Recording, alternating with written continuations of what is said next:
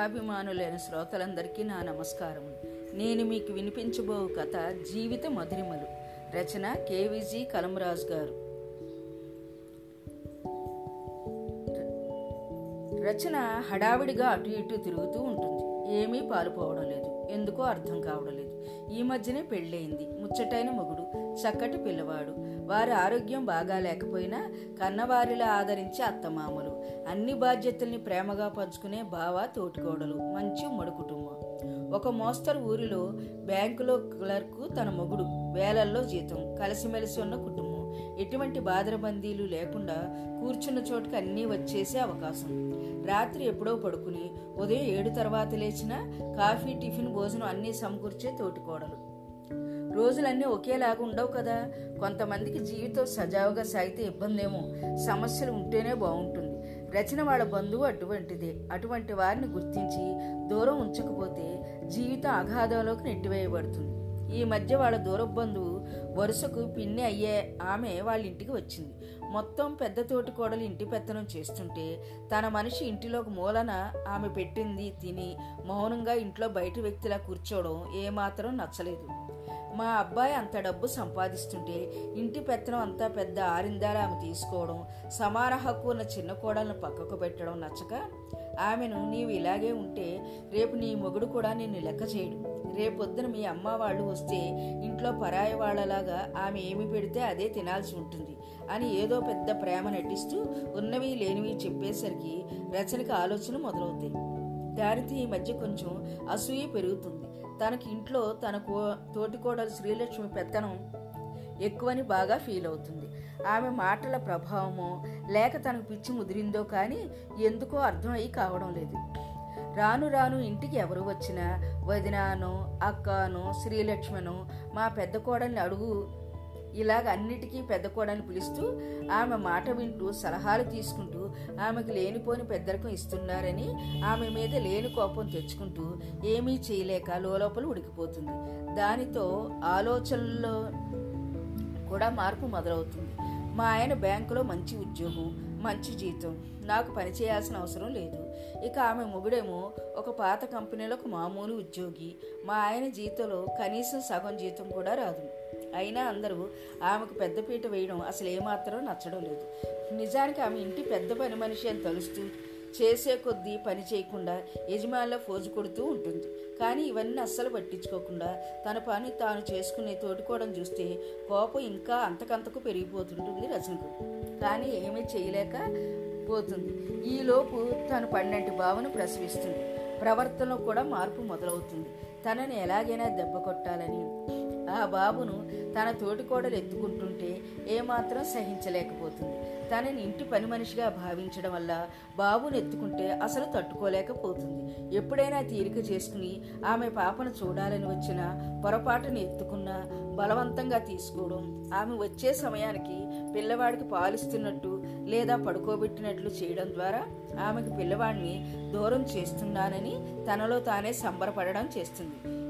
కానీ ఎన్ని మాటలు అంటున్నా కానీ ఏమి చేస్తున్నా కానీ ఆమె తన గురించి ఆలోచించకపోగా మళ్ళీ అంతే అమాయకంగా మామూలుగా ఏమీ జరగనట్టుగా తన పని తను చూసుకుంటూ వీలైనప్పుడు ఆ చిన్నపిల్లవాడిని పలకరిస్తూ ప్రేమగా దగ్గర తీసుకుంటుంటే ఈ మనిషి సిగ్గు ఎగ్గు లేదా అని పౌరుషం ఉందా అని అనుమానం వస్తుంది. అదే సమయంలో ఆమెను మానసికంగా దెబ్బకొట్టి పై చేయి సాధించాలని అనుకుంటే ఎంతకో సాధ్యం కాక తను ఒక రకంగా కుంగిపోతుంది. కూతురి కాన్పు దగ్గరుండి చేయలేకపోయినా కారణాన వాళ్ళమ్మ నీలవేణి ఒకసారి మనవడిని చూసొద్దామని బయలుదేరుతుంది కూతురింటికి. కూతురి ప్రవర్తనను దగ్గరుండి పరిశీలించడం ఆశ్చర్యపోతుంది. చీటికి మాటికి తన తోటికోడని విమర్శించడం ఒక పురుగును చూసినట్లు చూడడం ఎప్పుడు ఏవో పితూరులు చెప్పడం చేస్తుంటే కన్న కూతురైనా ఎందుకో రచన ప్రవర్తన అసహ్యం వేస్తుంది వాళ్ళమ్మకు. పెళ్ళైనప్పటి నుండి లక్ష్మి ప్రవర్తన చూస్తూనే ఉంటుంది కాబట్టి. అక్కడికి ఎన్నోసార్లు చెప్పు చూస్తుంది. అయినా ఎటువంటి మార్పు రాదు. ఎక్కడ అల్లుడికి తెలిస్తే కాపురం నాశనం చేసుకుంటుందో అని ఒకవైపు అంత మంచి అమ్మాయిని బాధ పెడితే ఆ పాపం ఊరికే పోదు అని ఇంకోవైపు తీవ్రంగా బాధపడుతుంది. అక్కడికి శ్రీలక్ష్మి ప్రవర్తనను క్రీగట పరిశీలిస్తుంది. ఏమాత్రం ఇతరుల గురించి పట్టించుకోకుండా తన పని తాను చేసుకుంటూ బండెడ సంసారాన్ని ఒంటి చేత్తో లాక్కుంటూ అందరి అవసరాలు తెలుసుకుంటూ వారికి కావలసినవి అందిస్తూ తాను పడే కష్టం చూస్తే తన కూతురు సవతైన నీలవేణికి చాలా బాధ వేస్తుంది. తన గురించి ఆలోచిస్తుంది. ఆలోచనల్లో కూడా గుర్తుకు వస్తుంది. ఉదయం ఎప్పుడో నాలుగు గంటలకు లేచి స్నానాది కార్యక్రమాలు పూర్తి చేసుకుని ఒక అరగంట ఇష్టదైవాలకు పూజ చేసుకుని లేచిన వారికి లేచినట్లుగా అందరికీ కాఫీలు టీలు వారు లేచే సమయానికి అందజేసి మళ్ళీ రకరకాల టిఫిన్స్ చేసేసి బయటకు వెళ్ళే తమ మగవాళ్ళకి మధ్యాహ్నం బాక్సులు సర్దేసి ఇంట్లో ఉండే ఆమె అత్తయ్యకు ఈ మధ్య రిటైర్డ్ అయిన వాళ్ళ మామయ్యకు వేడివేడి టిఫిన్ చేసి స్కూల్కి వెళ్ళే తమ పిల్లలకు విడిగా నూనె కూరలు బాగా వేయించి ప్రత్యేకంగా చేసి తను టిఫిన్ చేసి మధ్య మధ్యలో తన తోడుకోడలు ఏమైనా ప్రత్యేకంగా కోరితే అవి చేసి పెట్టి మళ్ళీ అందరికీ మధ్యాహ్నానికి వేడివేడిగా వారు తినే రకరకాల కూరలు చేసి పెట్టి మధ్యలో వచ్చిన అంట్లు ఎప్పటికప్పుడు తోమేసుకుని చాకలి వస్తే తనకి తర్ణం పెట్టి తను తిన్న తర్వాత గుడ్డలు వేసి నిన్న ఆరేసిన గుడ్డలన్నీ తీసేసి వాటిని మడతేసి ఇస్త్రీ చేయించేసి ఎవరి గుడ్డలు వాళ్ళ వాళ్ళ గుళ్ళల్లో సర్దేసి అప్పుడు ఇంత అన్నం తినేసి ఓ గంట నడుము వాల్చేసి మళ్ళీ సాయంత్రం వచ్చే పిల్లల కోసం వారి మగవాళ్ళ కోసం ఏమైనా తినడానికి లైట్ టిఫిన్ చేసి మళ్ళీ కాఫీలు టీలు చేసి ఈ మధ్యలో గర్భవతి అయిన తన తోటికోడలకి పళ్ళ రసాలు పండ్ల ముక్కలు అందిస్తూ తను ఇష్టంగా తినాల్సిన నెయ్యి సున్నుండలు కజ్జికాయలు లడ్డూలు ఇలా అమ్మాయి కోరిన వంటలు విసుక్కోకుండా చేసేస్తూ బాబు పుట్టిన తర్వాత తల్లికి పిల్లవాడికి కావాల్సిన మందులు ఇవ్వడం దగ్గర నుంచి అన్ని పనులు చేస్తూ అందరికీ తలలో నాలుకలా వ్యవహరిస్తూ మధ్య మధ్యలో ఇంటికి వచ్చిన అతిథులను పలకరిస్తూ వారి మర్యాదలు చేస్తూ వారికి కావలసిన ఓపిక అందిస్తూ ముఖంపై నవ్వు ఏమాత్రం చెదిరిపోకుండా ముఖానికి పట్టిన చెమటను చీరచొంగుతో తుడిచేసుకుంటూ అలా కలివిడిగా ఇంట్లో తిరిగే మహాలక్ష్మిలా తిరిగే శ్రీలక్ష్మి చూస్తే ఎంతో ముచ్చటేస్తుంది. ఎప్పుడూ కూడా తన తోటి కోడల మీద పోటీ పెట్టుకోకుండా తనకేమీ పని చెప్పకుండా తను చేసినా చేకునసలు పట్టించుకోకుండా అన్ని పనులు నవ్వుకుంటూ చేస్తుంటే ముచ్చటేస్తుంది నీలవేణికి. అప్పటికి ఎన్నో రకాలుగా చెప్పి చూస్తుంది. అటువంటి ఆమె నీకు అక్కగా దొరకడం నీ అదృష్టం అని చెబితే అక్క కాదు తోడుకోవడం అదృష్టం కాదు దురదృష్టం అని అంటుంది. డబ్బులు పడేస్తే అంతకన్నా నిజాయితీగా ప్రేమగా పనిచేసేవారు కో అంటే కోటి మంది దొరుకుతారని అడ్డంగా వాదిస్తుంది. ఎక్కడ తన కూతురి ప్రవర్తన వల్ల పెద్ద కోడలు మనసు బాధపడుతుందో అని తన కూతురు చేసే పనులను జాగ్రత్తగా కవర్ చేస్తూ ఉంటుంది. ఇక అక్కడ ఉండి తన దరిద్రపు చేష్టలు చూడలేక తనకు తోటి కోడల మీద చెప్పే చాడీలు వినడం భరించలేక వారం రోజులు ఉండాల్సిన ఆమె రెండు రోజులకి వెళ్ళిపోతుంది. తను ఎంత చెబుతున్నా వినకుండా ప్రవర్తిస్తుందన్న కోపంతో చెప్పిన మాట తన మాట లెక్క చేయడం లేదని అక్కస్తూ వాళ్ళమ్మ నీలవేణిని ఎదురింట్లో వాళ్ళ కూతురు పెద్ద మనిషి అయిందని ఫంక్షన్ చేస్తే వాళ్ళ మేర్భారం కోసం పట్టు లంగా తీసుకొస్తానన్నానని ముందే వాళ్ళకి చెప్పి ఆ రోజు అక్కడ పెద్దరికం చెయ్యాలని వాళ్ళు తన తోటికోడల్ని కన్నా తనకే పెద్దరికం కట్టబెట్టాలని చూస్తుంది. అందరికంటే ముందే పోయి ఆ అమ్మాయిని తన మేకప్ కిట్తో తన నగలతో అందంగా అలంకరించమని దగ్గరుండి చేయిస్తుంది. తీరా ఫంక్షన్ మొదలయ్యే సమయానికి శ్రీలక్ష్మి ఇంకా రాదు. అమ్మాయిని కూర్చోబెడదామని ఫంక్షన్ స్టార్ట్ చేద్దామని లేకుంటే మేకప్ పాడైపోతుందని ఎంత మొత్తుకున్నా తన మాట ఎవరూ పట్టించుకోకపోవడం తనకు అంతులేని ఆశ్చర్యాన్ని ఆపలేని కోపాన్ని తెచ్చిపెట్టింది.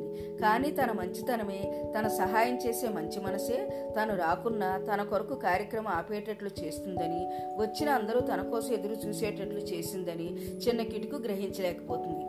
నేను పట్టుచీర కట్టుకుని మేకప్ తెప్పించి నగలు వేయించి పట్టులంగా తెస్తే ఎవరూ నన్ను పట్టించుకోలేదని విసుగు చెంది తన కోపంగా అరిగిపోతుంది. వెళుతుంటే అక్క అక్క ఆగు అని వాడు వెంటబడుతూ నా వినకుండా ఆవేశంగా వస్తుంది.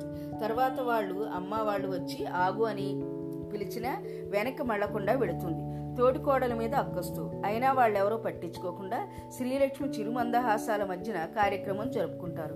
ఇక్కడ ఇంట్లో వాళ్ళు ఎంతమంది ఎన్ని రకాలుగా చెప్పినా వినకుండా భీష్మించుకుని కూర్చుంటుంది. తనకు తన తోటికోడ శ్రీలక్ష్మి వల్ల తీవ్ర అవమానం జరిగిందని శివాలెత్తిపోతుంది. అయినా పట్టులంగా కోసమైనా తను బుజ్జగిరి తీసుకుపోతానని అనుకుంటే వాళ్ళు అసలు పట్టించుకోవడం తనను అంతులేని ఆశ్చర్యానికి గురిచేస్తుంది కానీ డబ్బు కంటే మంచి మాటలు తీయనైన మనసు ఎక్కువ ప్రభావితం చేస్తుందని అసలు ఆమె గుర్తించలేదు. పైపెచ్చి తోటికోడల మీద ఇంకా కోపాన్ని పెంచుకుంటుంది. తన వల్లే ఆమెకు అవమానం జరిగిందని ఎలాగైనా తన తోటికోడని దెబ్బ కొట్టాలని భావిస్తున్న రచనకు ఒక అనుకోని అవకాశం దొరుకుతుంది తన పిల్లవాడి రూపంలో. వచ్చే నెలలో చేయబోయే తన పిల్లవాడి బారసాల్లో తన ఒక్కదానికి చీరబెట్టకుండా తన ఎవరికీ చెప్పుకోలేని విధంగా బాధ పెట్టాలని భావిస్తుంది. ఆ రోజు రానే వస్తుంది.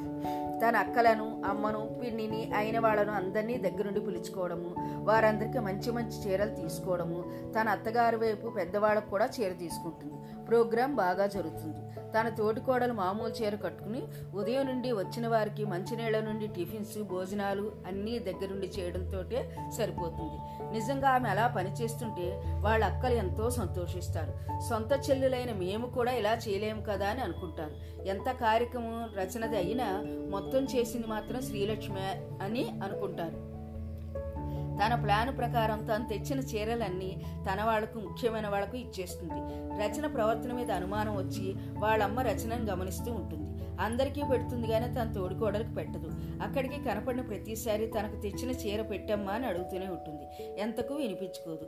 చివరికి అంతా వెళ్ళిపోయాక తనకు చీర పెట్టామని అడిగితే పని మనిషికి మీ ఇంట్లో చీర పెడతారేమో మా ఇంట్లో పెట్టరు అని అవమానకరంగా మాట్లాడుతుంది.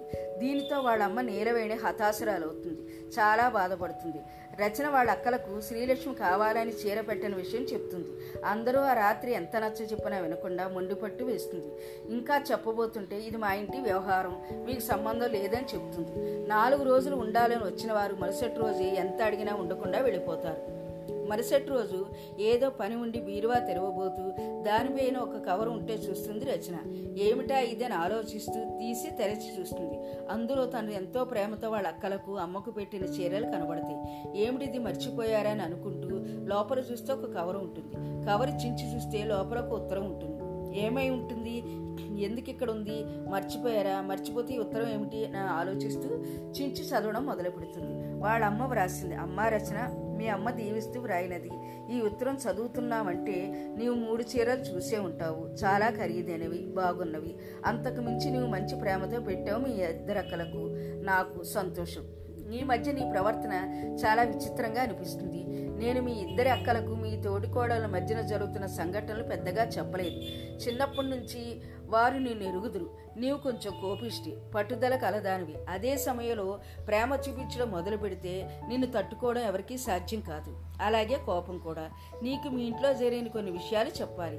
నీ కాన్పు జరిగేటప్పుడు పుట్టింటికి తీసుకెళ్ళాలని అనుకున్నాను. మీ తాతయ్య కాలం చేసినందువల్ల పురుడు మన ఇంట్లో చేయకూడదు. ఎలాగాని మీ అక్కలకు ఫోన్ చేశాను. వాళ్ళ ఇంట్లో ఉండే ఏవో ఇబ్బందుల వల్ల వాడు చేతులు ఎత్తేశారు ఇక ఎలాగాని ఆలోచించి మీ అత్తగారికి ఫోన్ చేశాను. ఆవిడ మీ తోటికోడలతో మాట్లాడమన్నారు. ఎందుకంటే ఇంటి బాధ్యత మొత్తం చూసుకునేది ఆమె కాబట్టి. నేను విషయం ఎలా మొదలు పెట్టాలా అని అనుకుంటూ ఉండగానే చెప్పమ్మా ఏమిటి మీ ప్రాబ్లం? చెల్లి కాన్పు విషయమే కదా. తాతయ్య గారు చనిపోవడం వల్ల ఈ సంవత్సరం మీరు ఇటువంటి కార్యక్రమాలు చేయకూడదు. మీకు వచ్చిన ఇబ్బంది ఏమీ లేదు. అక్కడికి తను వచ్చింది ఇబ్బంది పడడం ఎందుకు? నేను ఉన్నానుగా నిశ్చింతగా ఉండండి. మొత్తం చూసుకుంటాను అని భరోసా ఇచ్చింది. అంతకంటే నన్ను అమ్మ అని నేను చెల్లి అని సంబోధించడం నాకు ఎంతగానో నచ్చింది. కాన్పు కష్టమైన నీకు ఆపరేషన్ చేసి నీవు రెండు రోజులు స్పృహలో లేకుంటే నీకు ఏ తోటి కోడలు చెయ్యకూడని పనులన్నీ చేసిందమ్మా. హాస్పిటల్ వాళ్ళతో చేపిస్తే బిల్లు ఎక్కువ అవుతుందని లోపలి మగవాళ్ళకు పర్మిషన్ లేకపోతే రెండు రాత్రులు పూర్తిగా నీకు అందుబాటులో ఉండి సేవలు చేసిందా పిచ్చి తల్లి. నేను మనసాగక అల్లుడి గారు ఫోన్ చేస్తుంటే అతడే మొత్తం చెప్పేవాడు. నీవు ఏ జన్మలో చేసుకున్న అదృష్టము నీకు అటువంటి దేవుడిచ్చిన అక్క తోటికోడల రూపంలో లభించడం. మీ ఇద్దరక్కల పరిస్థితి చూస్తున్నాగా ఒకదాని తోటికోడల ముఖం కూడా చూడదు. అసలు చచ్చినా బతికినా పట్టించుకోదు. రెండో దాని తోడుకోడలు ఉందన్న స్పృహ కూడా లేదు. దేనికి పనికిరాదు. ఇక ముఖ్యమైన విషయం చీరలు పెట్టడం అన్నది ఆడవారి వ్యవహారం అని మీ ఆయన పట్టించుకోలేదు అనుకుంటాను పొరపాటున మీ తోటికోడలికి నీ ఉద్దేశపూర్వకంగా చీర పెట్టడం లేదన్న సంగతి తెలిస్తే బయట వాళ్ళం మాకే ఒళ్ళు మండిపోయింది. అల్లుడు పరిస్థితి మేము ఊహించగలము. ఒక్క విషయం ఆ విషయంలో అల్లుడు గారు నేను ఇంట్లో నుంచి వెళ్ళగొడితే దయచేసి మా ఇంటికి రావద్దు. నీ చావు నీవే చావు. కేవలం ఒక్కరోజు నీ తోటికోడలు పనితీరు చూసి మీ అక్కలు ఎంతగా ఉత్తేజితులయ్యారో మీ మధ్య ఏమి జరిగిందో కారణం కూడా తెలియకుండా నీవు ఆమెకు చీర పెట్టలేదని వాళ్ళకు పెట్టినంత ఖరీదైన చీరలను పూచిక పుల్లగా భావించి అక్కడ వదిలేసి వెళ్ళారు. చూస్తే నీకు అర్థమవుతుంది. హిమాలయ పర్వతాలంత ఎత్తునున్న మీ తోటికోడలు గొప్పతనం. సూర్యుడి మీద ఉమ్మించాలని చూస్తే అది నీకే నష్టం అమ్మా. ఇంత చెప్పినా వినకుండా ఆమెను ఇంకా తోటికోడలుగా చూస్తావు. అక్కగా దగ్గరగా చేరతావు నీ ఇష్టం. దయచేసి ముందే చెప్పినట్లు ఆ అమ్మాయిని ఏడిపించి నువ్వు మాత్రం నా గడప తక్కువద్దు. ఇట్ల ప్రేమతో మీ అమ్మ. ఉత్తరం చదువుతుంటే తన మీద తనకే అసహ్యం వేస్తుంది. ఏమి చెప్పుకున్నా తన అక్కలు ఒక్కరోజే తన తోటికోడలు గొప్పతనం గుర్తించడము తన పద్ధతి చూసి ముచ్చటపడము తను చేసిన తప్పును ఎత్తి చూపడానికి చీరలు వెనక్కి ఇచ్చిపోవడము చూస్తే అవును కదా తోటికోడలకు ఆ రకంగా సేవలు చేసే గొప్ప మనసు అందరికీ ఉంటుందా? కొందరిని చూస్తే అసలు ఒకరికొకరు పలకరించుకోరు. చాడీలు చెప్పుకోవడము ఎప్పుడూ కొట్లాడుకుని వేరు కాపురం పెడదామని ఆలోచించి ఈ రోజుల్లో ఇటువంటి వారు ఉంటారని ఆలోచిస్తుంటే తనకే తెలియకుండా తన కళ్ళల్లో కారే కన్నీరు వేపను తడిపేస్తుంది. కూతురి కంటే కూడా తన మీద ఎక్కువ నమ్మకం పెట్టుకున్న అమ్మను చూస్తే గర్వం వస్తుంది. తన గురించి నేను అన్ని విషయాలు చెప్పినా తనంతట తన గురించి ఒక్క విషయం చెప్పకపోయినా తన గొప్పతనాన్ని అంతమంది గుర్తించినా కళ్ళుండి గుడ్డిదానిలా నోరుండి మూగదానిలా చెవులుండి చెవిడిదానిలా ప్రవర్తించాను అని సిగ్గుపడుతుంది. చాలా బాధ వేస్తుంది. ఇన్ని రోజులు చేసిన చేష్టలు అన్నమాటలు గుర్తుకొస్తుంది వెంటనే తన దగ్గరున్న కొత్త పట్టు చీర తీసుకుపోయి తోటికోడలు కాళ్ళ మీద పడుతుంది. ఇన్ని రోజులు ఇంతటి దేవత మనసున నేను కష్టపెట్టింది ఇంతటి గొప్ప మనసున నేను బాధించింది అని కాళ్ళమే పడి రోధిస్తుంది. నన్ను క్షమించక్క నీ పెద్ద మనసు అర్థం చేసుకోవడంలో పొరపడ్డాను అని ఏడుస్తూ కళ్ళకు కాళ్ళకు చుట్టుకుంటుంది. ఇంట్లో ఉండే వాళ్ళకి ఏమీ అర్థం కాక ఆశ్చర్యంగా చూస్తూ ఉంటారు. కాళ్ళ మీద పడి రోధిస్తున్న ఆమె పరిస్థితి శ్రీలక్ష్మికి అర్థం అవుతుంది లే లోపలికి పోదాం పదాం పిచ్చిదానా ఇప్పుడు ఏం జరిగింది? అని అందరి ముందు ఇప్పటికి తన తప్పును కవర్ చేయాలని ప్రయత్నిస్తున్న శ్రీలక్ష్మి కాళ్ళను గట్టిగా పట్టుకుని ఇంకా గట్టిగా ఏడుస్తుంది. చిన్నపిల్లలే అత్తయ్య అని అర్థి సర్ది చెప్పి తనను లోపలికి తీసుకువెళుతుంటే లేదు నీవు నన్ను క్షమించావంటేనే నేను పైకి లేస్తాను అని ఏడుస్తూ అంటుంది రచన. అక్కా చెల్లెల మధ్య నీ క్షమాపణలు కోపతాపాపాలు ఎందుకమ్మా? లే తల్లి నా మాట వినవా అని నెమ్మదిగా అంటుంటే అక్కాని గట్టిగా కౌగులించుకుని ఏడుస్తుంది. ఇప్పుడు మనసులో ఏదో భారం తొలగినట్టు హాయిగా అనిపిస్తుంది. తాను చేసిన పనులు గుర్తుకు రాగా ఉయ్యాలలో పడుకుని నిద్రపోతున్న పిల్లవాడిని తెచ్చి అక్క ఒళ్ళో వేస్తుంది ఎంతో ప్రేమగా. కారుతున్న కన్నీటిని బయటతో తడుచుకుంటూ తుడుచుకుంటూ వంటింట్లోకి పరుగున పెడుతుంది. స్టవ్ మీద మాడిపోతున్న కూరను కలియబెట్టడానికి రచన. కొద్దిసేపు తర్వాత పట్టులంగాని తీసుకుని అక్క చేతిలో పెడుతుంది ఎదిరింటి అమ్మాయికి పెట్టడానికి ప్రేమతో. వాళ్ళక్కను చూస్తూ మనస్ఫూర్తిగా నవ్వుకుంటూ తను చేసిన తప్పును సవరించుకుంటూ. చూసారా మనం చూసేటువంటి దృష్టిలోనే మన చెడు దృష్టితో చూస్తే అన్నీ చెడుగా కనిపిస్తాయి. అదే మంచి భావంతో చూస్తే అన్నీ మంచిగా కనిపిస్తాయి. నా కథ శాంత విన్నందుకు మీకు నా ధన్యవాదాలు.